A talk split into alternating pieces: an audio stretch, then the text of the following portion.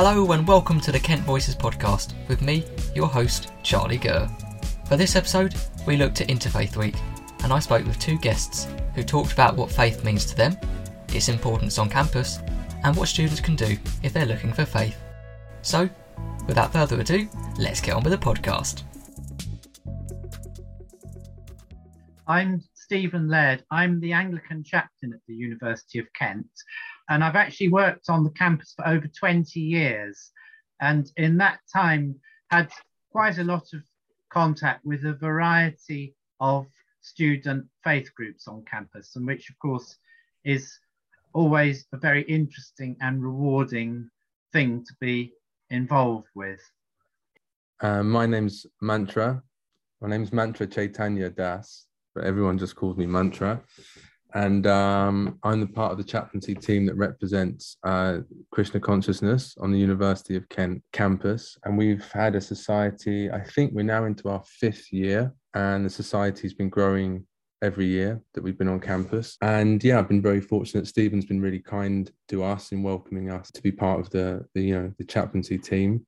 Yeah, we've found I've spent about at least 10 years teaching bhakti yoga and Krishna consciousness uh, as has my wife. And we always find the university campus is by far the most enlivening uh, place to do that. So, yeah, very happy to be here. Okay, thank you to you both. So, as you know, got Interfaith Week coming up soon. Uh, so, what does that mean to both of you in terms of the work you'll be doing? Well, Interfaith Week is a it's a national initiative, and this year it's it lasts from the 14th of November to the 21st of November, and although it's a national initiative, I think the organisers, what they really want to do is to stimulate local activity.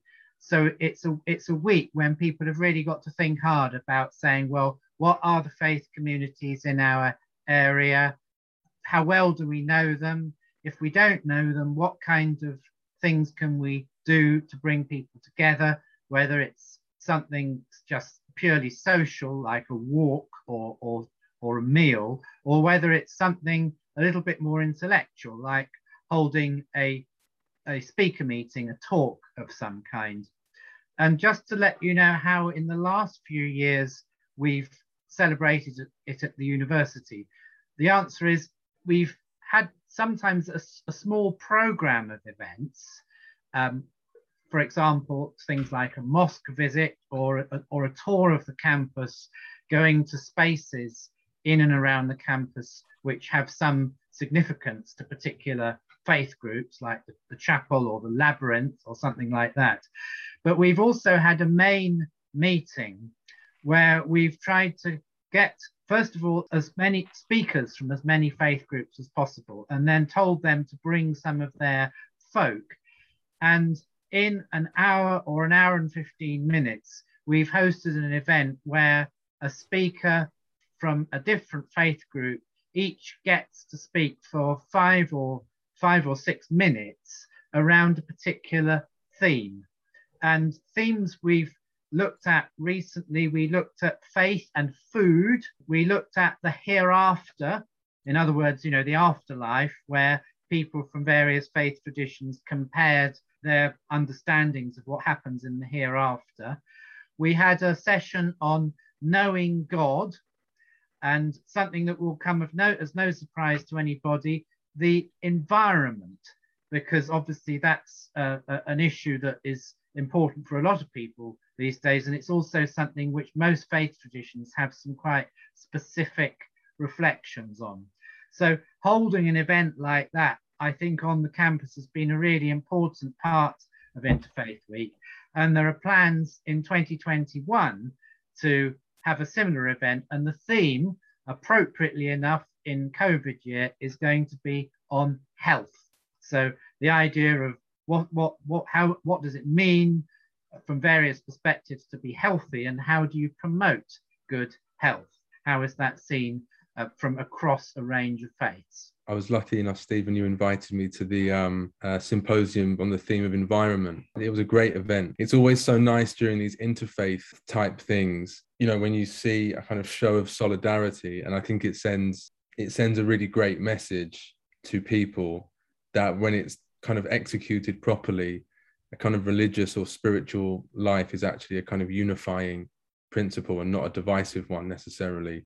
You know, it was very obvious that there was a, a kind of diverse and eclectic kind of spectrum of viewpoints on the subject that was being talked about, but it was done with a kind of a spiritual maturity that uh, was very kind of respectful and uh, engaging. And I'm looking forward to, to, to, coming to the one about health as well. Certainly, events like like that are really um, very important to have, especially in the times that we live in. I think showing people a practical demonstration of people from different faiths coming together um, and, and you know celebrating our differences and, and bonding over those things that we have in common. Very important. Yeah, exactly. I think, like you said, about how different groups representing different societies, organisations, and enabling people to be able to have that kind of diversity in terms of what you're running there. How do you feel that faith is beneficial, would you say, on, on particularly on a student point of view? How do you feel like students respond to this? How do you feel that it's benefited people on campus? I think there, there are a lot of faith groups on campus. I think there are about 15 different faith groups on the Canterbury campus. Uh, about half of those are different Christian groups, and the other half are different world faiths. I think the religious life, uh, the faith life on the campus, apart from the happy time of Interfaith Week, is probably, to be fair, not characterized by too much interaction between the different groups. So I think on the whole, we've got to talk about how um, students who are a member of, of one of the groups, it's probably usually just one of them, feel supported by it. I, I think all students uh, really want to have a sense of belonging, especially when they're in a big and complex community. And to be part of a faith group, especially if they're very actively involved, is um, a really important way of them finding their place and finding their sense of belonging within the university community. On, on top of that, as well, is um, I think these these kinds of experiences that um, you know we're building in these groups, we're building foundations on which these uh, you know individual students can can build the rest of their lives. And one thing that we we always end up kind of talking about during you know the freshers week or the or the the first week of term whenever we meet new students you know we have an example of a blank check and if somebody gives you a blank check and writes you know 10 zeros on it then what you know the value of that check is still zero. And so all of our kind of uh, you know, from from the point of view that we're coming from in, in this Bhakti yoga tradition, is that everything that we gain that's kind of uh, you could say earthly or or material, you know, in, that's that's related to our body and mind and intelligence. We lose all of those things um, at the end of our life, at the time of death. So these faith groups, they're actually incredibly um, important in in giving uh, like Stephen said, a sense of belonging, um, but also a sense of value to our studies. Because by you know by taking these skills uh, and this education that we're getting and learning how to use it for a higher purpose, gives um, a tremendous sense of value, um, an increased sense of value. And so, in that example of the blank check, all of those zeros really kind of amount to nothing. Uh, but having that uh, deeply rooted um, sense of belonging in a, in a spiritual community and a very deeply rooted spiritual identity, that's like adding a one at, at the beginning of all of those zeros. And suddenly, you know, all of our uh, relationships, our career, our academic life, they start to really take on a great deal of value to, to us. Mm-hmm. So um, I think it's really important. I think it's, it's incredibly important at, at that age to um, to be yeah very firmly rooted in in some group or another.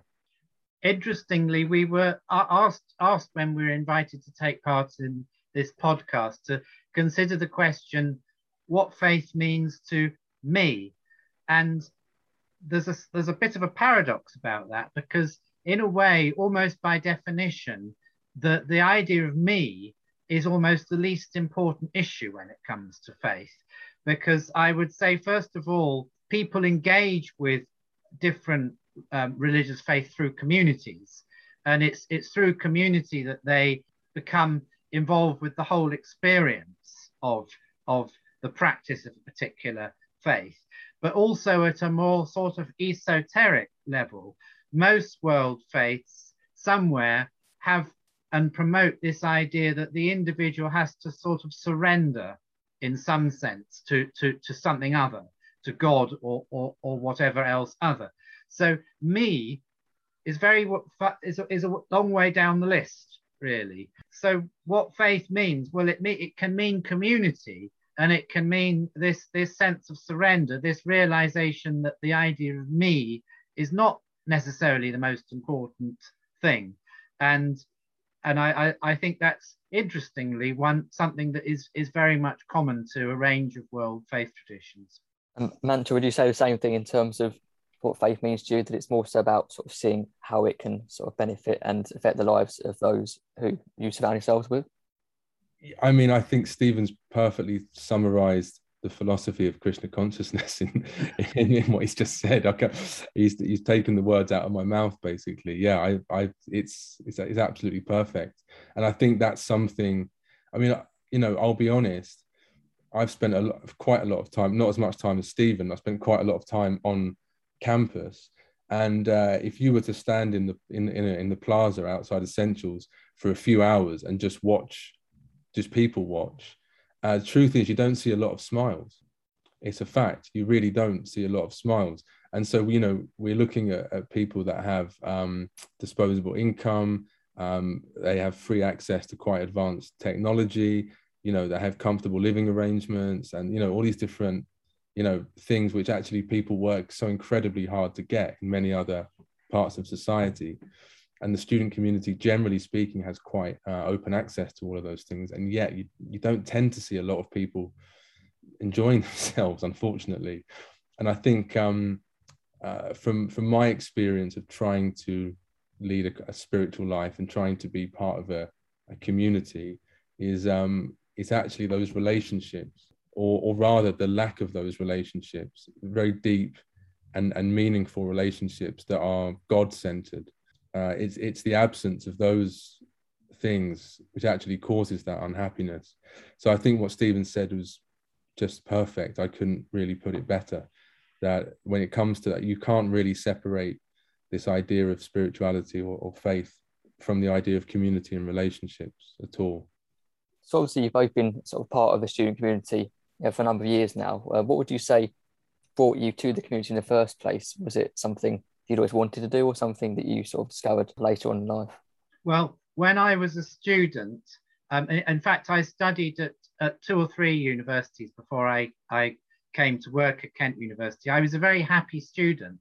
I, I, I liked the life. I found it interesting and stimulating. I like being around people. I like being near a library and all that kind of thing. So in my in later life, it was something I was quite keen to get back into. And now I, have been on the campus at Kent University for over 20 years, and um, I still feel as energized as I did when I first arrived all that time ago, although other things in my life has, have changed. But I, I like um, I like the environment, and I I hope I've got as much to give back as I receive from the place that I'm lucky enough to work. I, think for myself, the thing that really attracted me to it was the students. To be honest, I, I went to I well I say I went to university. I enrolled at university. I must admit I didn't attend very much. I wasn't a very good student. I had other other things that took priority over that. I was a musician and had other things in my life. I definitely feel like the student experience is a kind of rite of passage for a lot of people. It's a you know it's a very significant part of people's lives for those people that do go to university and i kind of missed out on that. So i think on a personal note it wasn't intentional but i think i kind of have unfinished business on a on a, on a, on a university campus in that i i never really had that full experience. But also really just in, yeah in my time spent uh, speaking to people and uh, trying to teach Krishna consciousness and, and Bhakti Yoga and trying to learn about it myself in the process. I've, just always found uh, engagement with with the, that kind of student population just to be so enlivening. You know, you've got a demographic of, of people there that aren't jaded yet. You know, not that everybody over a certain age is jaded, not at all, but you do generally have a kind of demographic of people that are they're open-minded, they're energetic, and um, they genuinely feel like they can make a change in the world which for me that's what krishna consciousness is. And my my wife always tells me off. She keeps telling me you're not some kind of revolutionary. We just you know but i have that kind of a certain nature. I like to fight for a cause. It's just that's just the way i am. It's just my nature. And uh and so yeah i think in the student population i also see uh, a group of people that are they're still up for doing that. They can still see that there's some value in fighting for that for that cause. And um, they've got the energy and the, the kind of the will to do it. And such sharp minds you know a massive part of krishna consciousness is questions. We love to talk. We love to ask the whole bhagavad gita the whole srimad bhagavatam.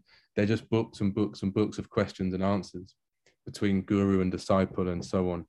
And um, you really you get the best questions out of university students always the other thing that makes us very lucky at Kent, of course, is because we've got such a rich mix of cultures and nationalities. And if we're doing something like um, a, an event for Interfaith Week, there's so much there to draw from. And we're so lucky to have so much to draw from. And you could say, hey, why don't we do something every week? Because we've we've got, as it were, the raw materials there. Well, it'd be great to do something every week, but it, these things do take a bit of time to to to plan and to put on. But at the same time, when we do do something, it's so good that we've got so many different um, cultures and nationalities to draw from. So, for those students that are out there looking for a faith of some description, whether they're new to university, just starting, or whether they're partway down their road already, what what advice or what sort of guidance would you give them to try and find what they're looking for in, in the faith side of things? Well, I think one thing they can do is if, if they see a meeting advertised or something, they could always try it out. There's a chaplaincy website, www.kent.ac.uk forward slash chaplaincy, and that has a pretty good list of various, um, both chaplains, but also groups of various faiths who exist on campus. And one of the chaplains, whether Mantra or, or myself, we, if, if people get in touch with us, we, we, we don't, we're not just protective of people of our own tradition. We can refer people on to whoever we think might be the most useful person for them to speak to. On Wednesday, the 17th of November, that's halfway through Interfaith Week, there's an interfaith symposium, we're calling it, which just means a meeting where there'll be a range of speakers from different faith traditions. Each speaker is going to spend five minutes or so talking on the theme of health from their own faith perspective. And this is on Wednesday, the 17th of November at 6.15 p.m. in Grimond Lecture Theatre 3. And hopefully there may be some free food and drink afterwards. So there's a lot going on. There's a lot to to if, if, for people who are prepared to step out and make that make that inquiry, um, we can certainly help and offer some sort of personal support. So there's material, there are resources out there we offer to help people. Yeah, I, I think, um, especially in light of what you just uh, said earlier, Stephen, about how faith is so um, kind of so intrinsically linked to community. If someone's part of the student community, I would 100% implore them to you know explore what's happening amongst your own community uh, you know and to, and to, and i mean i did a similar thing or like i said i wasn't so much on campus but in when i was kind of looking for for, for you know a kind of spiritual direction in my life um, i just went to everything and i just you know it took me a year or two years or whatever but I went to everything and I spent time with the people and read the books and kind of absorbed myself in different communities until it kind of became self-evident really where I should be. Um, and I had a lot of conversations and interacted with a lot of people. And like Stephen said, there's so much on campus, just with, just within that one campus. You know, I was having to travel backwards and forwards across the city of Brighton to go and do it. But just on that one university campus, you have there's so much there. So I would say investigate and, um, you know, and pray, and the answer will come. It may interest you to know that statistically, I think just under 50% of our student population at Kent self identify as belonging to a particular world faith. Now, that's not the same as saying that they all go to church or that they, or, or that all the, everyone who says they're Muslim goes to Friday prayers. Uh, that's just saying that's that they're identifying with a particular faith. So that's just under half the students. Now that is particularly high for a university of our type. And there are various reasons for that high level of, of um, self-identification with a particular faith. But it, it does show that if someone is either practicing a particular faith or just a seeker, that they're certainly not alone. It's an environment where there are a lot of people who are on, on those sorts of tracks in terms of their relationship with the world faith. Yeah, I think it's quite important to um, obviously, like you say, sort of explore different things that are available on campus, and the fact that it's quite a high number uh, on University of Kent suggests that there is a lot available to kind of help people uh, to see what there is uh, around campus. Do you, either you have anything else you'd like to add on? I just want to say thank you very much for giving us the chance to have this conversation, and it's always great to have a conversation with with Mantra. Likewise, thank you. Then I just thought, wow, how fortunate that I get to spend half an hour chatting with Stephen, and of course Charlie yourself as well. We've, we've only just met, but um, yeah, no, it's it's a real privilege to spend time with both of you, and um, yeah, eh, I mean, I'm always just consider myself very fortunate that I get to be part of this, uh, you know, amazing community at UKC. So thank you for having me and um, just amazed I haven't been kicked out yet after five years. So, so long, long may it continue. Thanks very much. Unfortunately, that's all we have time for on this episode of Kent Voices. This podcast was brought to you by Student Services at the University of Kent. For more information, visit www.kent.ac.uk forward slash student services.